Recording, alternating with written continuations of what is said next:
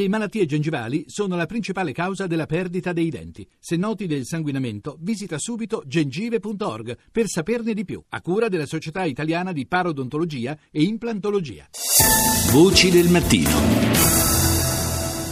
Ieri è stata annunciata l'iniziativa del governo italiano eh, di eh, introdurre un'etichettatura ad hoc per eh, il latte e per i prodotti derivati dal latte che eh, indichi eh, se il latte utilizzato è latte di provenienza nazionale, di provenienza italiana, una misura che è stata anche eh, trasmessa, comunicata all'Unione Europea, ne parliamo stamani con Anna Maria Capparelli che è responsabile di Agrisole, il periodico del settore agricolo e del comparto agroalimentare del Sole 24 Ore. Buongiorno. Buongiorno a voi. Dunque, innanzitutto eh, partiamo dalla, eh, dall'accoglienza che potrà avere questa iniziativa. Eh, la Commissione europea ha eh, detto di aver ricevuto la comunicazione da parte del nostro governo. C'è il rischio che possa essere respinta questa iniziativa?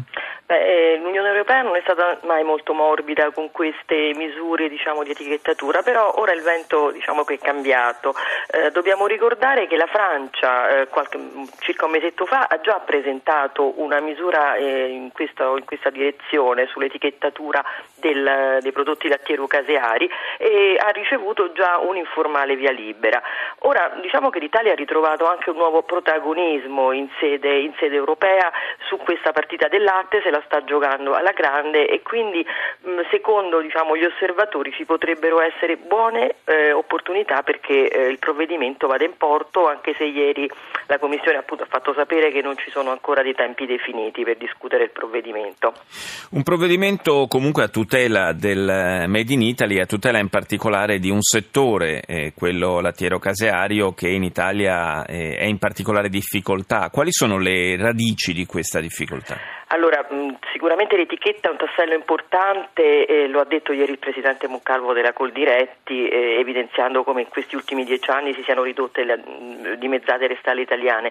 È un settore però diciamo che non è la panacea di tutti i mali, è un settore come dici tu che viene da lontano, eh, ma un, la fine delle quote latte, ormai è quasi un anno, eh, ha messo in luce tutte le problematiche del settore, è esplosa la produzione, anneghiamo diciamo, in un mare di latte, i consumi soprattutto in Italia si sono ridotti fortemente, l'Assolatte qualche giorno fa ha parlato di un calo dal 2011 al 2015 di 220 milioni di litri di latte, 35 litri meno, milioni di litri solo nel 2015 e il risultato di tutto ciò è ovviamente un crollo dei prezzi. Eh, il, l'allevatore incassa massimo 34 centesimi al litro a fronte di costi di produzione di 40 centesimi. Mm. Ora si capisce che è un problema enorme che non può, eh, non può essere risolto dall'etichetta soltanto, non può essere risolto soltanto dalle campagne promozionali pur importanti per riabituare i consumatori italiani a consumare latte,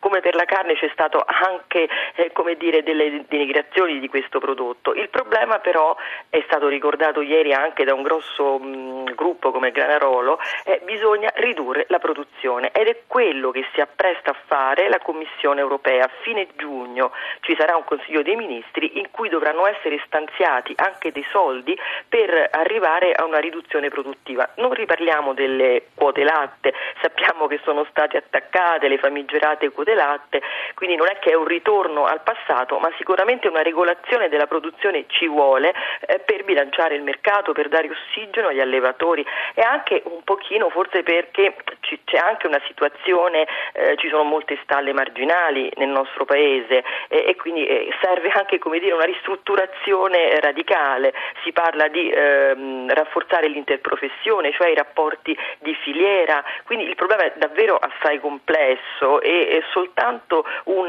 un bouquet di iniziative lo possono risolvere o comunque possono dare ossigeno a questo settore che come avete ricordato in studio è fondamentale per l'agricoltura ma per il sistema paese ricordiamo che vale 28 miliardi tutta sì. la filiera dalla produzione ovviamente alla trasformazione. Sì, oltretutto insomma nel, per quanto riguarda i prodotti caseari il nostro paese ha una tradizione tale che insomma va certamente tutelata, conservata e magari alimentata anche con latte italiano come, certo. come è auspicabile che questa etichettatura contribuisca Va a fare. difesa l'identità dei nostri Infatti. prodotti, noi abbiamo proprio lo studio presentato dalla Coldiretti ieri al Milk Day, tra l'altro oggi è la giornata invece mondiale del latte promossa dalla FAO, eh, abbiamo visto che l'Italia addirittura ha battuto la Francia per numero di, di formaggi DOP, formaggi a denominazione di origine con marchio UE, ma noi abbiamo un'infinità di formaggi non DOP ma eh, tradizionali. Ed è questo il, il, tipo di formaggio che va a difesa perché lo ricordiamo eh, i DOP sono già tutelati